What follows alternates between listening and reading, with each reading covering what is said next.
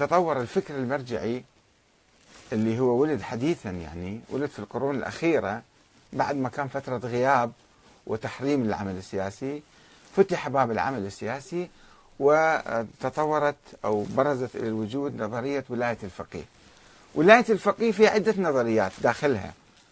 نظرية تقول أنه هي نظرية عقلية أنه القائد يجب أن يكون نحن نحتاج إلى إمام. في عصر الغيبة على فرض وجود الإمام الثاني عشر. نحن نحتاج إلى إمام إلى حكومة إلى دولة إلى قائد. من يكون هذا القائد؟ نختار الفقيه العادل أفضل واحد هكذا يقولون. ثم طوروا الفكرة أكثر. الفقيه العادل المدبر المدير الكفو السياسي العالم بالسياسة كما هو في دستور إيران الآن.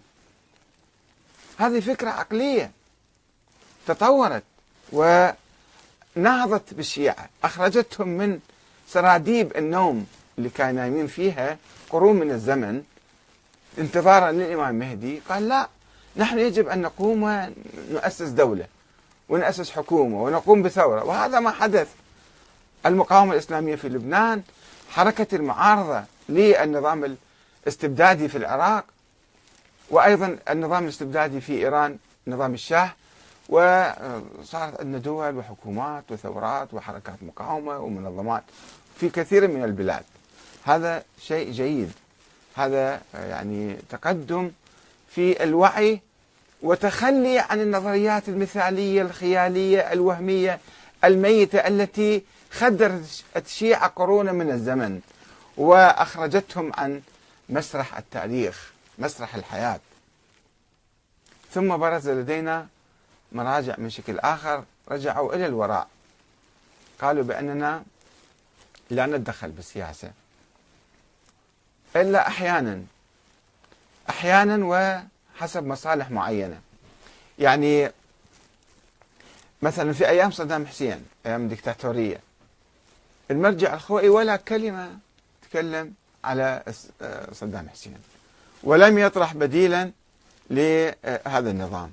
ولم يبحث أساسا موضوع النظام السياسي. بحث الصلاة والصوم والطهارة والنجاسة وكذا والمعاملات والعبادات ولكنه لم يتحدث عن النظام السياسي.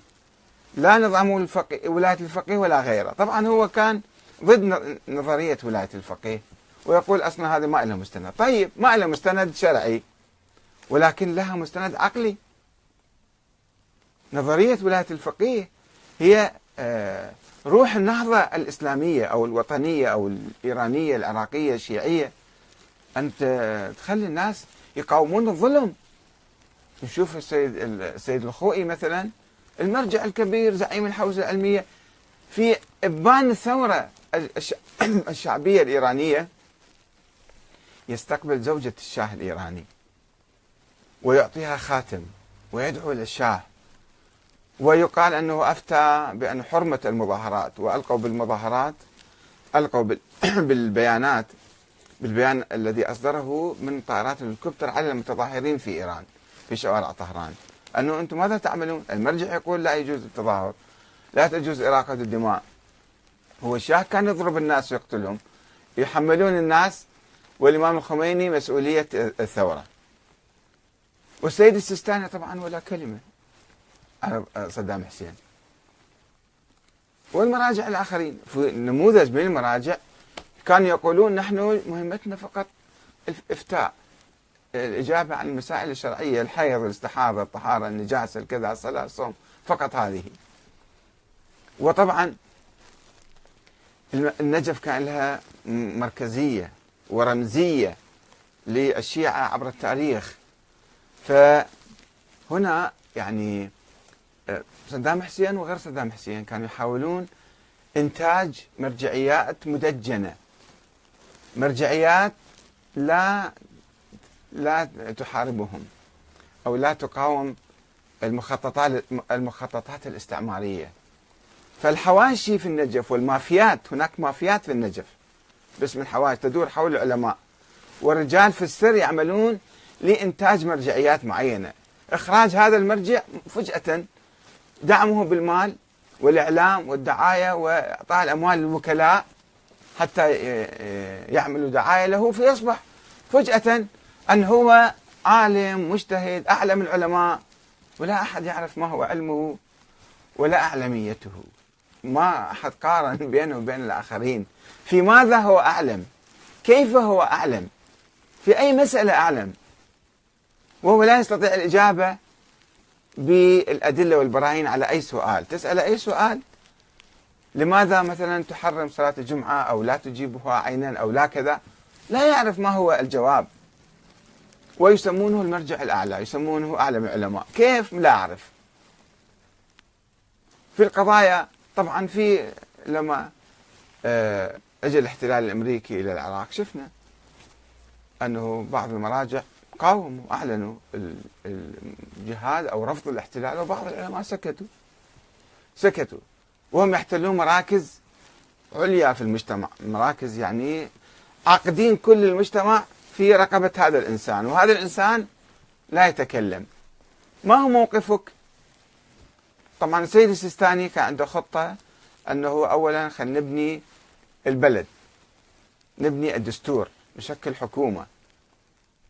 ثم ننظر في ال ال يعني هو لم يقل ذلك ولكن فهم من عنده أنه بعد ذلك نفكر بالاحتلال نطرده أو نفتي بإخراجه أو كذا.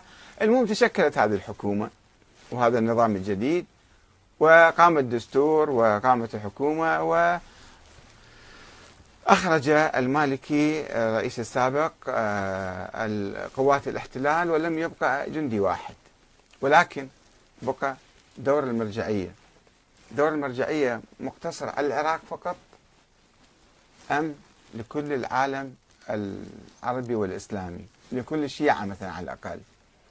هو يقول أنا المرجع هكذا يقولون. هو أنا لم أسمع منه شيئا لم أسمع من أحد.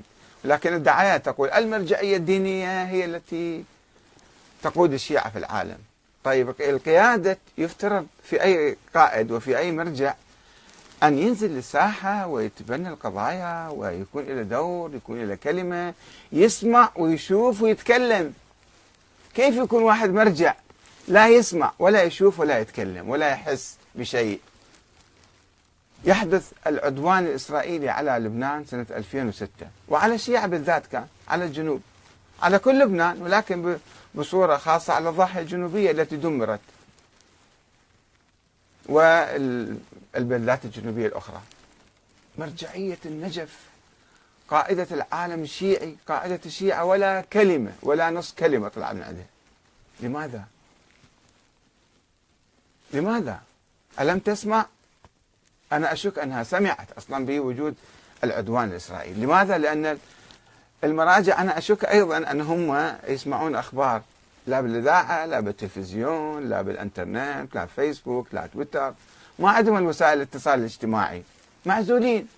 مرجع قاعد بغرفته في مكان منعزل ويجي ابنه أو يجي الحاشية كذا واحد مدير المكتب. حتى الإفتاء حتى الإفتاء مو بيد المرجع صراحة أنا بعض الفتاوى العجيبة الغريبة اللي طلعت تعجبت أنه السيد السيستاني يدعو مثلا إلى الوئام إلى السلم إلى احترام الناس إلى الدستور. كيف تصدر فتاوى من مكتبه بأنه يجوز قتل الكافر المسالم إذا رفض الدعوة للاسلام كيف يجوز قتله وأخذ ماله وأخذ مرته وأطفاله أسرى وسبايا؟ فتوى عجيبة غريبة ولكنها نشرت في موقع السيد السيستاني. هل هو اطلع عليها؟ هل هو وقعها؟ هل هو يعرفها؟ لا. أنا تأكدت بعدين أنه ما عنده علم في إنما ناس يكتبون في هالمواقع مالته وباسمه يفتون باسمه. وكيف برجع يسمح للناس أن يفتون باسمه؟ ختمة. ختمة بيد من؟ بيده هو الختم ولا بيد الناس الآخرين؟ بيد أبنائه بيد الحواشي. كيف يمكن أن واحد يكتبون شيء بموقعه وباسمه رسميا وهو ما عنده علم؟ فإذا في في سؤال في شك هنا أنه هل هو حر أم مختطف؟ هل المرجعية حرة وواعية وعالمة وتسمع وترى ولكنها لا تستطيع التكلم؟ أم أنها مختطفة محجور عليها لا يسمح لأحد بالاقتراب منها ولا بأخذ مواقف معينة منها؟ الآن أنا أشيل التليفون أتصل بمكتب السيد السيستاني مثلا. مثلا. سماحة السيد المحترم حفظك الله أدام الله ظلك ما هو موقفك؟ ما هو رأيك من آه، اعتراف آه، ترامب بالقدس عاصمة لإسرائيل؟ وهذا نوع من تكريس الاحتلال. العالم الإسلامي كله يعني مهتم بهذه القضية. العالم كله حتى غير الإسلامي. أوروبا الصين الاتحاد السوفيتي دول العالم كلها الرئيس التركي يتصل بالرئيس الإيراني ويدعوه لعقد. مؤتمر قمة إسلامي طارئ جامعة عربية بلاد عربية أخرى. شيخ الأزهر شيخ الأزهر طلع بيان أنه هذا سوف يهدد العالم. هذا الاعتراف اعتراف ترامب بالقدس. ويهدد الغرب ويهدد كذا. ويتكلم يعبر عن يعني حتى يوقف هذه الخطوة. ولكن مرجعية النجف صامتة. لا ترى شيئا لا تسمع شيئا لا تتكلم. هذا يحز بالنفس حقيقة يحز بالنفس أنا إنسان ابن كربلاء وبالتالي ابن النجف وابن العراق. يعني عندما يجي واحد يمثلني يقول أنا المرجع الأعلى في بلدك أنا أمثل الدين. هسه يقول أنا أمثل حزب أنا ما خصني فيه. خلي يمثل حزبه. بس يجي يقول لي أنا أمثل شيعة العراق أنا أمثل شيعة العالم الإسلامي أمثل المسلمين. وهو لا يتكلم لا يتخذ موقف لا يرجع إليه بشيء. ممنوع ممنوع أحد يتصل بي. أنا ما أقدر أتصل أنتم اتصلوا. اتصلوا بالمرجع اسألوه بنفس المرجع. ما هو رأيك بالاعتراف الأمريكي بالقدس عاصمة لإسرائيل واقتطاعها من فلسطين؟ اسأل شوف تستطيعون. إذا أحد استطاع أن يتصل بالمرجع وياخذ جواب خلي يعطيني إياه وأنا كلهم من الشاكرين. لكن مع الأسف يعني آه، في في مشكلة حقيقه تثبت أنه المرجع مختطف.